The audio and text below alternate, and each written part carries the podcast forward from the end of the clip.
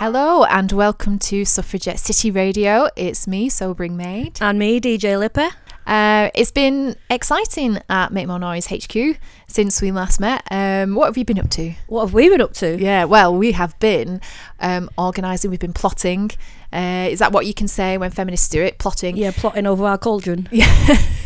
and we have a date. We want you to save the date. We want you to save the 22nd of June for a disco. Um, uh, we have a resident DJ. DJ Lippy is actually a DJ. I am actually a DJ. It's not just my Twitter handle. It's my like. Well, it's not my job. I would, it would be my job, but um, yeah, I can I can DJ. I could DJ. It's very modest of you. You're very good. I just I just was treated to a little spin of the decks, and it's going to be great. So save the date, 22nd of July for club night, ladies club night. Um, DJ Lippy's going to be doing it. It's going to be a fundraiser for Make More Noise. Why is, why is what are we raising? What are we raising money for? Well, we are raising money for an even bigger event. So we want to put on a big radical talk event, and we have another date for you to save, which is the 27th of July. Um, both these venues are in a central Manchester location.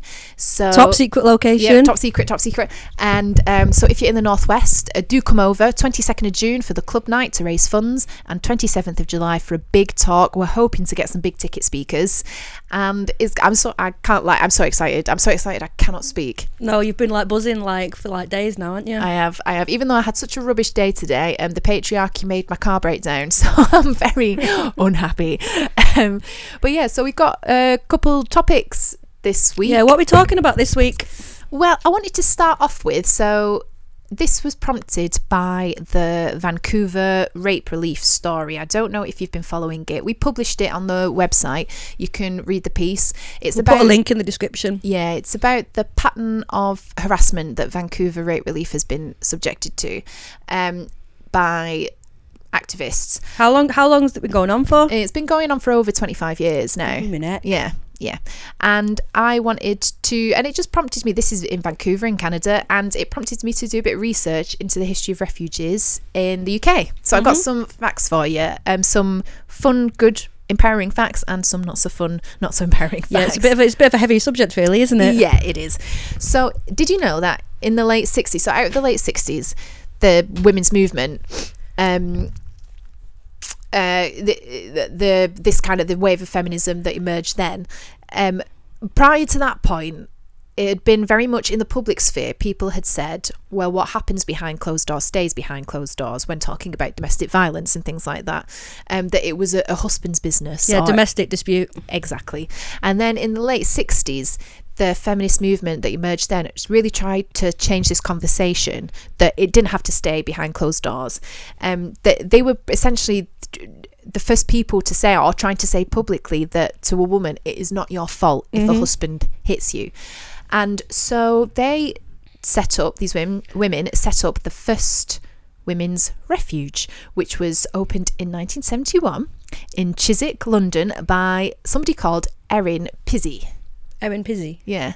Have you heard of Erin Pizzey? I think um, uh, maybe didn't she become a men's right activist later on? She did. Yeah, she yeah. Did, which is really, really interesting. Yeah, she wrote a lot about domestic abuse, but then, um, yeah, kind of then wrote that most domestic violence is reciprocal and that women are equally capable of violence.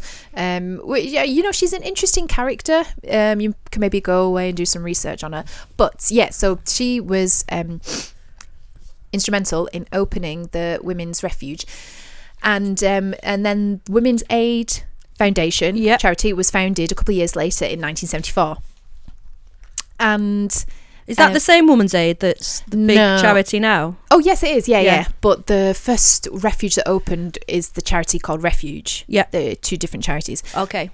And um, on average, I found this out. On average, a woman will attempt to leave a partner, abusive partner, seven times. that's a lot of that's a lot of yeah. times. Yeah.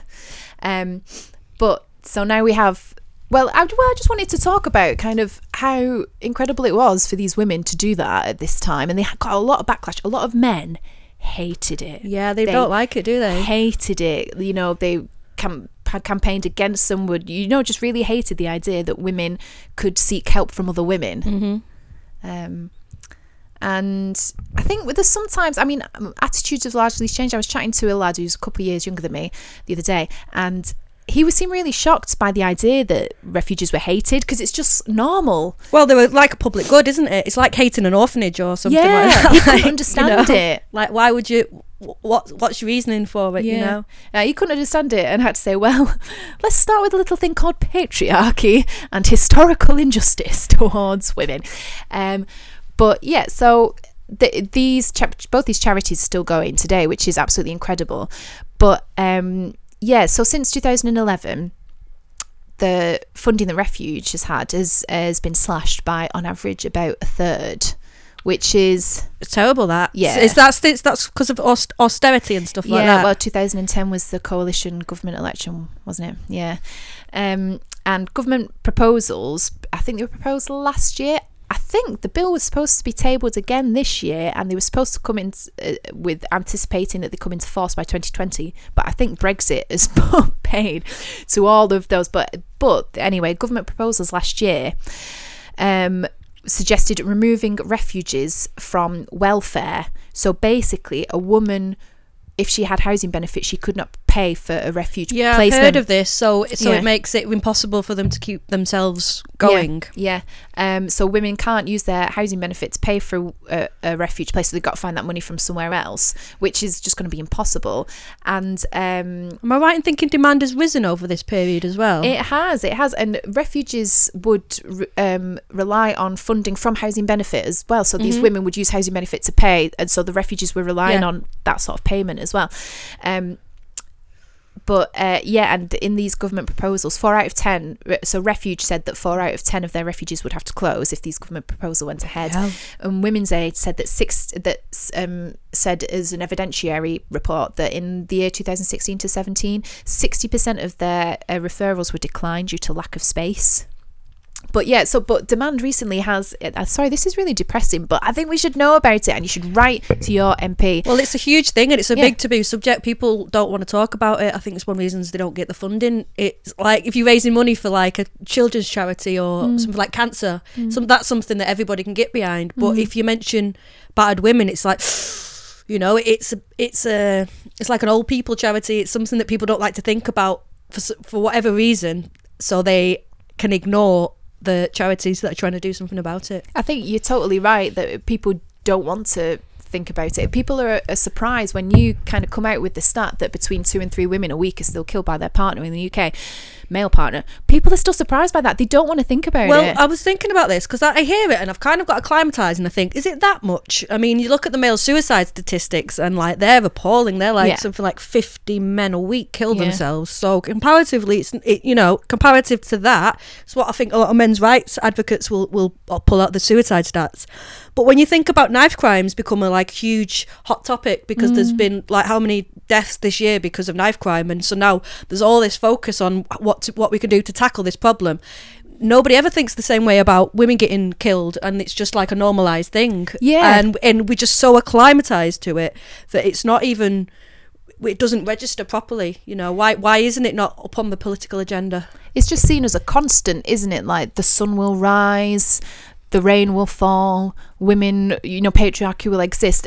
People don't take into account that patriarchy exists because people choose for it to exist. It's not there on its own. Well- there are people making choices that have created patriarchy. Well, I think in, in a lot of it, you, if you look at um, have you, do you know, have you heard the guys Luke and Ryan Hart? Yeah. They're um, working. They're I, I, I basically I'm in love with them. They're they're, they're amazing fellows. Their their mother was jailed uh, for killing their Oh no, you're mixing him up with Ah. um, David Challen, but they're mates. Yeah. Yeah, Luke and Ryan Hart, it was their their, their dad killed their mum. Yeah. and he never And the hit her. And and their sister. I don't think he ever hit her before. It was coercive. It was it, it was coercive control, yeah. Um, but basically, their campaign now is to go after the media and the way that they report the crimes because I think a lot of what's the problem is with male violence is that the way that the media reports it, it's like, you know, bodies found at this house. It's like, well, okay, who who who killed them? You Yeah. know, they'll bring up the, the amazing character like he was such a great guy. He did all Mm. this charity work, and it's like, yeah, and then he killed his wife and all his children. Like, he's not a great guy, is it? Yeah. And it's, a really passive tone of voice, isn't it? This Yeah. woman was killed rather than yeah this The- man killed this woman so it's and it's looking at actually making it illegal to to use certain languages which i think will make it obvious what's been what's been happening because the media is complicit in hiding the nature of the crime. Yeah, that, I think their Twitter handle is Coco Awareness. Um, so give them a follow. Um, but Check yeah, but the uh, but um, in 2017. So to come back to some really exciting refuge stats, but in 2017 in London, funding fell by 50%, whilst demand rose by 83% Wow. Which is just and there's been quite a few refuges recently that have had funding cut so staffordshire women's aid didn't have their funding renewed um, uh, last year and also glasgow and clyde rape crisis didn't have their funding renewed by children in need and children in need didn't give formal feedback but according to somebody who works there um, when they received informal feedback on the phone Yeah. they were told that it's because they weren't doing enough for male survivors. And I just found that really like there are some really great charities for male survivors in mm, Glasgow, mm. but because Glasgow and Clyde rape crisis was women and children focused, it's just we kind of we're trying to be so so inclusive mm. that we're forgetting that sometimes specific groups do have specific needs. Well, inclusive shouldn't shouldn't mean um, including everybody because otherwise it's, it's not a targeted need. I think um, the, the stats about the amount of women who are turned down for places when you've got that situation, it just seems a little bit churlish to to say, well, you're not being inclusive enough of these groups that I I you know think need stuff doing for them. There's a, there's a need that's not being met at the moment, isn't there? Yeah, uh, well, and I think that that's what I mean. I don't want to get too much into the Vancouver rape relief story now. You can read about it on the website, but that is one of the things that just really shocked me about that whole story. So, um, the, uh, I mean, it's been a pattern of targeted harassment for like 25 years, but recently the city did not renew their funding because they have a women only service.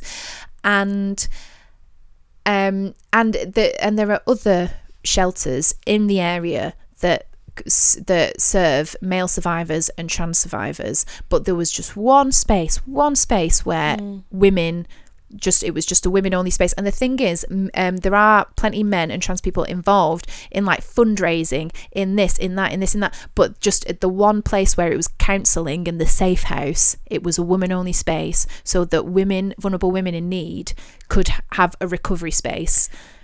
Yeah, well, I think if I was in that situation, I, I don't know if I'd want a guy there, you know, and especially if something like a rape, you wouldn't want a male counsellor, even even it, it wouldn't be personal to them. They Yeah. could be the best person in the world. I just, it, I, I, I don't think I'd feel comfortable with that, and Yeah. it, it's not, um, it's not, it's just cruel, isn't it? Well, Katie Piper, have you read Katie Piper's book? I've not read all of it. She was the one, the acid attack survivor. Oh, yeah, yeah. I've not read all of it, but I read an extract the other day where um, uh, she was talking about when she was in hospital after she'd initially been um, attacked, and a male nurse came in, and she just involuntarily just started screaming and panicking. Mm. And this is somebody who's giving her care. this is like a, a good guy. Yeah, Hashtag good guy yeah. trademark.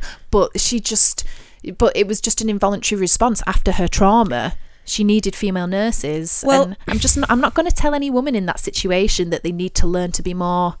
Inclusive. Yeah, I'm just Yeah. not going to be on that team. Well, I think. Do you know what I think a lot of it is? I've because I've thought a lot about this and why is it that women's refuges and and these female only spaces are, are t- have been targeted relentlessly, considering what the good they do. And you know what I think it is? My thing is it's radical feminism. That's the centre of radical feminism. Like churches, they go out and they they recruit members by going to finding homeless people and people in mm. need and help them and support them, and then through that way they come to the church. I think in in a funny way, radical feminism doesn't have a church. It has women's shelters, and I think a lot of women come and come and get healed and supported through their through their like hour of need by these services.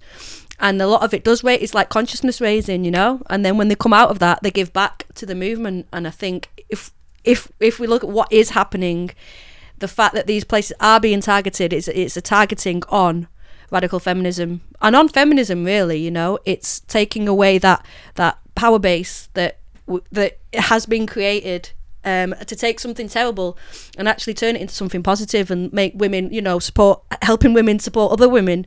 You know, I think that's I think that's where a lot of it comes back to. That's where the hatred really lies. Like tactically, that's what that's my that's my theory about it because I think Vancouver Rape Relief they do a lot of work in education. It's not just that they have the service. A lot of it is um, training and consciousness raising and, and it's those other areas of their work that they really take umbrage with it's not like what they do day to day. Yeah, they work in a really poor area of mm. Vancouver as well. I think that's really interesting. I hadn't thought about it like that. It's like targeting like the the primordial soup of radical feminism, like the cradle of it. But That's what it a- is. Yeah, no, I hadn't thought about that. That's a really interesting way of putting that. And the Freedom Program, they're on Twitter as well. You can follow them. They run this great program to help women, um, uh, just kind of. Yeah, just empower themselves, learn how to spot patterns of abusive behaviour, um, and things like that. And they run a women only course as well, and um, and they got a lot of hate for it too. And I found out recently, my mate, um, she years and years and years ago, she found herself where she needed to go to a refuge, and she was referred to the Freedom Program, and it really helped her. And she's actually, um, her and a partner, they've got these T-shirts. I, I got one. It's um called a Guide to Great Women. It's a really great T-shirt. It's got nine really cool women on it. I can't remember all of them, but it's like um. Uh, I think Sojourner Truth's on it, um, uh, Malala's on it, Amelia Earhart's on it, Margaret Atwood's on it. It's just like a little cartoon thing of great women, and it's made from recycled materials. And every uh, five pound from every T-shirt goes to Newcastle Women's Aid. Oh, cool. This wasn't intended to be an advert for that, but it's just little, from a little plug. I know, but it's just reminding me. But yeah, so she posted when she posted about the t-shirt. I thought it was cool anyway, and then she put a full comment. And I don't think she'd ever really talked about it on social media before. But she said I needed to use Newcastle Women's Aid at some point in my life, and I was referred to the Pre- Freedom Program, and I really want to give back. And it's a cute little t-shirt made from recycled materials. It's Inland Sea, and we can post a link. yeah, we'll put it um, in the description. But yeah, but as in terms of funding for shelters, I mean, I don't have any hard and fast solution, but I'm just going to say the same thing I say most months on this podcast, which is write to your MP. I'm like a broken record, but if you just keep writing, try and get meetings, keep writing, meet with other women, try and do some consciousness raising or awareness raising in your local area and um, tell your MP that they need to put women at the top of the agenda. If you're in Manchester, um, I would recommend Manchester Feminist Network is the second Saturday of every month at Friends Meeting House, um, two o'clock. Uh, go along to one of those meetings. Um, different subjects uh, every month, but afterwards you go to the pub and you get to actually meet face to face with some with some women. So maybe you you're on the Twitter and you you you you you're like your feminist mate and all your mates are sick of hearing you banging on about all this stuff. Um, meet face to face. Come down to a meeting and um, meet some like-minded women because like like we said, it's not like meeting in real life, is there? No, it's not. Yeah, yeah, you're right. Um, but that's what I wanted to talk about this week. You've got the fun one this week. What are you talking about? Oh, I've got to break the tension now, haven't I? so um, I want to talk about humour and women's humour. And um, this this was um, an article that I read uh, from there was a there was a study carried out in the Journal of Applied Scientist, Sciences, and they wanted to look at the way that male humour and female humour is perceived in the workplace. So they carried out a study.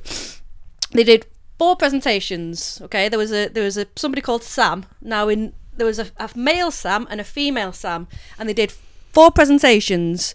In one of the presentations, the female Sam and the male Sam told jokes, and in the other two, they didn't do any jokes. It was the same presentation. Right. They just took out the five jokes.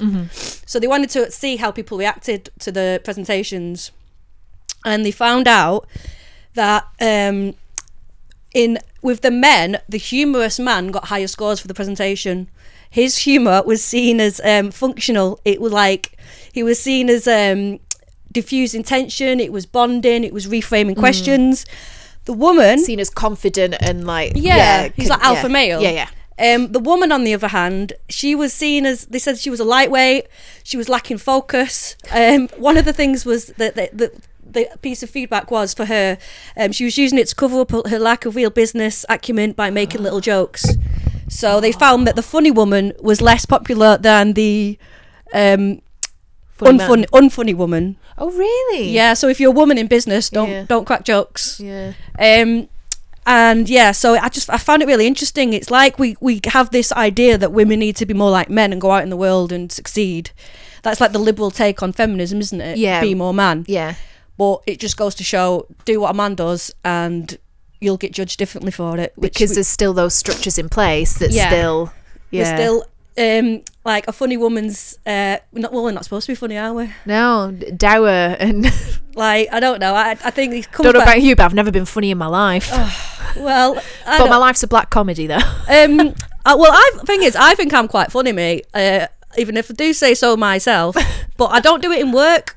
I'm like not me in work because I'm like they won't take Yeah. me seriously, and I do find actually, um, I think I use humour quite a lot in my life, and um, people don't take me seriously, and I find it frustrating because like I, people know I'm smart, like I, you, you know, I've got things to say, but I often crack jokes, and I'm like joker.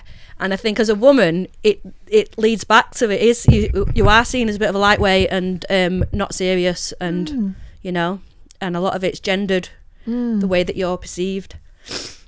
Um, but I also think male and female comedy is very different. Yeah. There's an idea, like I think, like women, when we make jokes, we're the butt of the joke, and when men make jokes, Yeah. they're the other person is the butt, butt of the joke. Yeah. Um, and also like the way that women, like if you think about it, if I'm telling a, a story or like a, if a man tells a funny story, he, sit, he gives you like this big tale and he just talks. But if I tell a funny story with my mates, like it's like collaborative, in it? Like Yeah. you like almost do each other's punchlines. Yeah. you'll add bits onto it, and it's so it's a totally different approach to humour.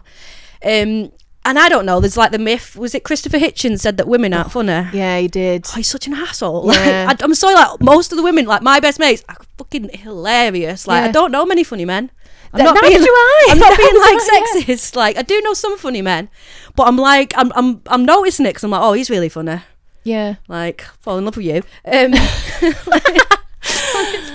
I think part of it as well that I think sometimes women have to be funny because um and we're funny with each other when we get in groups. Yeah. We're funny with each other because sometimes our situations are so bleak. Yeah. we just find like you, I've worked with a lot of women in these kind of um in my job and when they get together there was some people that I work with and I was just howling I didn't know them that well at all but they were just playing off Yeah, each other and they were just Yeah. so funny and again it's self-deprecating Yeah. or just always pointing out the absurdity of a Yeah. situation well, like you do, like a group group of girlfriends have like a way of being funny together. They're Oh, like yeah. a comedy, like they're like a comedy team. yeah like an improv troupe Yeah, yeah. You just you know you know you know what the other person's like. Um, and I thought about this because I um I used to do stand up comedy oh yeah and um and would I have seen you at few the F- Frog and Bucket or Comedy Store or no I was well I was in London oh right right right so I did like funny jokes with my guitar uh, and did it for a little while and I've just stopped doing it. Uh, again, I went to uni, went to went to do my nurse training, and I thought like. Honestly, you can't do this. And I actually spoke to them about it, and they said you need to stop doing that. all right They said like you could get into trouble if you if you Yeah. you know, you've got to be like professional at all times. if you're a healthcare professional you've got to be careful about your public persona haven't you yeah. yeah So I was like, oh, I was, I was like, I've not even told you any of my jokes yet. I was like, oh, so I stopped, and then um, I was thinking about I watched the you know the Hannah Gadsby oh yeah Nanette Nanette. yeah I saw that yeah um which got a lot of traction and basically it's like a comedy set that's not really got any jokes in it. yeah It's quite serious, and basically her whole shtick of it is that she used to tell jokes because she was a like a butch lesbian. She used to make people uncomfortable. Even as a kid, her presence made people uncomfortable. Yeah. So her cracking humour was a way to like de-escalate that tension. Mm. And then she's talking about she's actually turned all the trauma of her life into a joke, and it's you know she's basically saying it's not really funny, is it? You know, like Yeah. we're all laughing, but like actually, what what purpose is this? Uh, is humour playing in these relations? And it really struck a chord with me because I thought like my own my own um, humour, like I, I do like comedy songs, and a lot of them about like really terrible things that have happened to me in my life. Do you know what I mean? Like I Yeah. like I like I like I like the joke about that, and it's it's good. It is empowering. It does give you like control over stuff, but like at the same time, is it just like I'm in a room full of strangers and they're laughing at the worst thing that's ever happened to me? Like, Yeah. am I doing? Is that what I'm? Is that what I'm doing? yeah And then a little bit after that, I remembered. Um, right, I went on. I'm not going to get into it, but I went on the camping trip from hell with my dad, and um, we ended up in a tent in like the middle of this field with like thorns everywhere. Couldn't find a light. There was no food. Uh, suddenly realised we had a baked. We had like one cold baked potato. Um, like, one cold baked potato. Couldn't find a lamp, and my dad's getting stressed out. My dad's got a manic depression, and so he was like proper. I could just feel the tension escalating, and I was like, "Oh no, no, no! What was I going to do?" And then I, I cracked a joke. Can't remember what I said, but I started cracking jokes with him, and like suddenly he was laughing, and suddenly like all the tension was like gone, and it it clicked on me then. Like the reason why I use humor, and the reason why I've developed a sense of humor is because when I was a kid, I used to have to diffuse the tension. Mm. Like with my dad, uh, when I was a kid, I couldn't get out of certain situations, and when you're a kid, you've not really got much. Got no, you've not got any other power going for you, really, have you? No, Yeah. But kids can be funny, can't they? Oh? God, kids are too funny. You know? and so, like, I reckon then it clicked in my head. I think I just watched. I'd watched the net thing, and I was like, "That's why I use humor. That's what. That's this is what I used to do when I was a kid. I must have done it all the time when I was a kid to like." You know, release the tension. You can't go anywhere when you're a kid, can you? Like, No. kind of stuck where you are. Um, so, yeah, I think that's it's a way to de-escalate situations. So I think, and I'm sure it's the same for men as well. I don't know if this is like a gendered thing, but um, just reflecting on my own yeah. humor and the way that the way that I've I've used it and its um its purpose. Yeah. So it's sort of good and bad, really, isn't it? Well, I sent that uh, article to my mate who is a legit comedian. She's called Kate McCabe. She um she's operates operates in Manchester. She operates like she's some sort of agent or something. She works in Manchester and countrywide, and um you should book her for stuff because she's really great. She's done a bit of radio. Put a link well. in the description. Yeah, I will. Kate Yeah. McCabe. Follow her on um, Twitter. She's hilarious. You love your little plugs, don't you? I do. Well, I want to help out my mates, don't I? Um, but I sent it this to her because I wanted to get her perspective, and um, and I just want to read out a few things that she said. Um, that I just thought were interesting. She said the passive listener is never really expecting women to be funny or use humor, and it when they do, it disarms them in a different way than it does for men. And I think I would agree with that, um, because it's it is a surprise when a woman like starts cracking jokes and it does disarm you. And she said, We can only fix this by getting more women to find their humour, their voice, and not be afraid to use it. The idea that women are funny should be normal. Um, and she said, I mean, read the room f- first, of course, because some and some people never develop the ability of knowing when to tell a joke and when to shut your face. Brackets ahem, men of Twitter.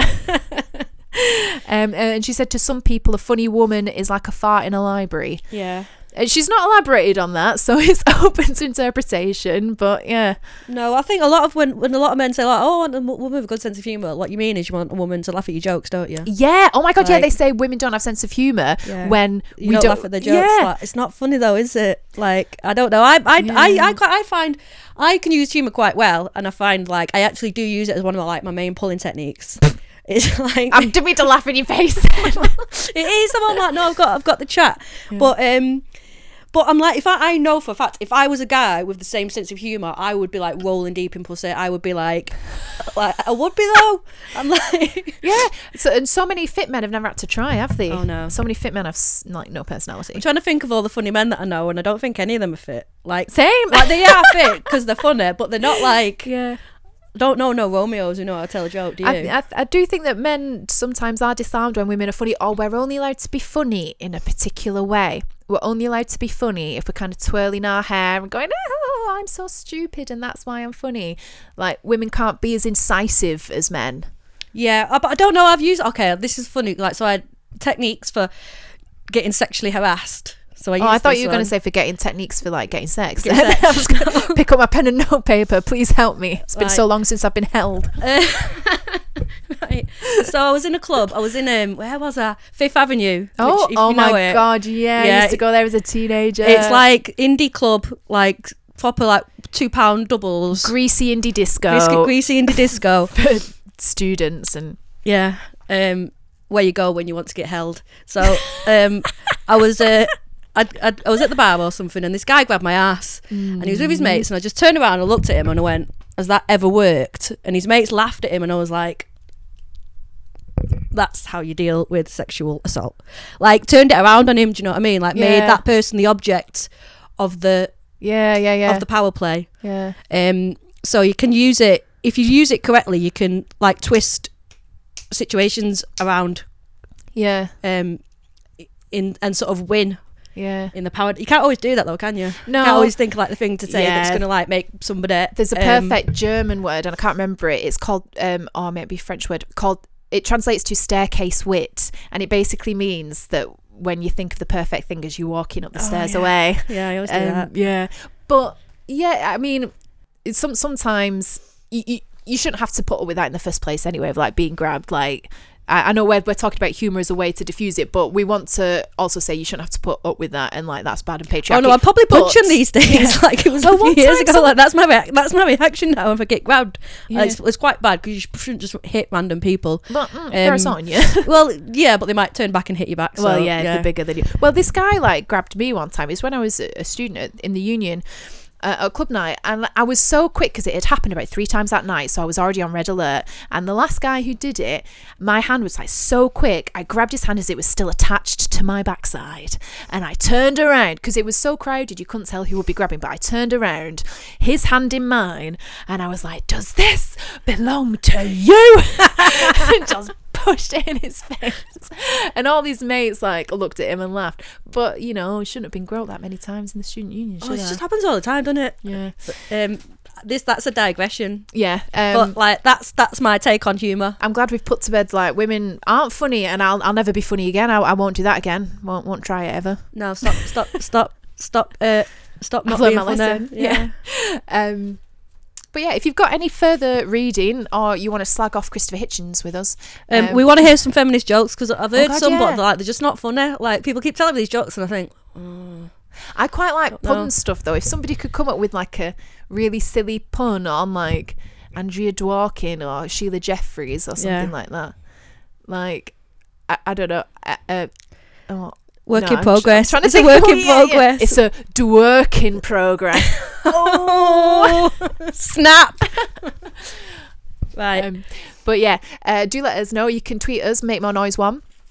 Or email make.more.noise.mank at gmail.com. we need to get a new email address, don't we? That one's I like know we do. If you want to write for the magazine or contribute, do let us know as well. We're always looking for more contributors and save the dates. save the dates. Okay, if you can DJ as well, and you're in Manchester and you want to do a set for us, Yeah, let us let know. us know because like we. It's four hours that I have to DJ for, and like I like DJing, but four hours is a very long time. So Yeah, you're going to show me a little bit so I can take over, but I'm going to be rubbish.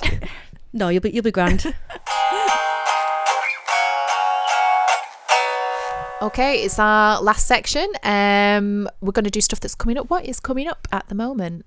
Okay, home. I've got an interesting season of films. If you're in Manchester, starting in early May, they've got a, a series of documentaries based on women in the uh, trade union movement. That is really cool. So there's like a whole season. I'm I'm, I'm going to go down to a few of them, and they've got like uh, speakers speaking, talking, talking afterwards. Speaker speaking, talking. Uh, so yeah, if you're in Manchester, check out Home Cinema. Go on the website; they'll have details. Cool. Um, you can learn a bit more. Um, there's this isn't necessarily um, just a, a date that's coming up, coming up. But I recently went to the Working Class Movement Library in Salford, and I meant to go for ages, and I hadn't been because I went to a Radical Women talk series of talks that Michael Herbert's been giving. Um, and I would just encourage you to go to the Working Class Movement Library. It's really cool. There's lots of really cool stuff in there. Um, so, and I'm sure they do have other events coming up. You can check what's on their website. Where That's is cool. that? Uh, it's in Salford. It's um, near Salford Crescent. You can get there quite easily um, if you get the train there, and you can park there. Uh, it's just off the A6. It's cool. Cool. Um, anything else? Any nationwide stuff? It's April. I can't think of anything else coming up in April. No. Right. Well, we've come to the last bits. Um, our feminist top trumps thing, where we have a deck of cards with loads of really cool women on it. It's called Women Who Dare. Women Who Dare. And this week, I have Sarah M. Grimke, Okay. American, nine- 1792 to 1873. Born of an aristocratic and wealthy family in Charleston, South Carolina, Sarah Grimke and her sister Angelina became the first women to speak in public against slavery and later oh. for women's rights. Enduring immense public vilification in their native region, they went on to become among the most prominent and effective activists of their day in both arenas. Sarah Grimke set in motion the sister's lifelong mission when she joined the Society of Friends while visiting Philadelphia. After converting her sister as well, she settled permanently in the North. Angelina followed, and the two dived headlong into the fight against slavery, travelling and writing extensively for the cause. Among their native publications was American Slavery as It Is Testimony of a Thousand Witnesses, 1839, which became a source book for Harriet Beecher Stowe. Ooh, I've heard of her. Like fellow Quaker Luc- Lu- Lucreci- Lucreci- Lu- Lure- Lucretia Mott and others, the Grimkes were appalled by the sexism they found in the abolitionist movement and quickly claimed to devote equal measure of their energy to women's rights. Where have we heard that one before? Mm, I know. Um, that's really cool. I think Harriet Beecher Stowe. I feel like she wrote Uncle Tom's Cabin. I could be making that up. I think she's in here, so we'll probably come on to her one yeah, day. or she was like a, a a abolitionist as well. Um, I want to Google to make sure that that's right. I'm sure if it's wrong, you'll all tell me and do do tweet us. Even if uh, don't just tell us when we got stuff wrong, but uh, do let us know what you think if you have any other suggestions of stuff we could cover. Um, and yeah, I wonder who we'll get next time on the Women Who Dare. Who One thing knows? we'll find out.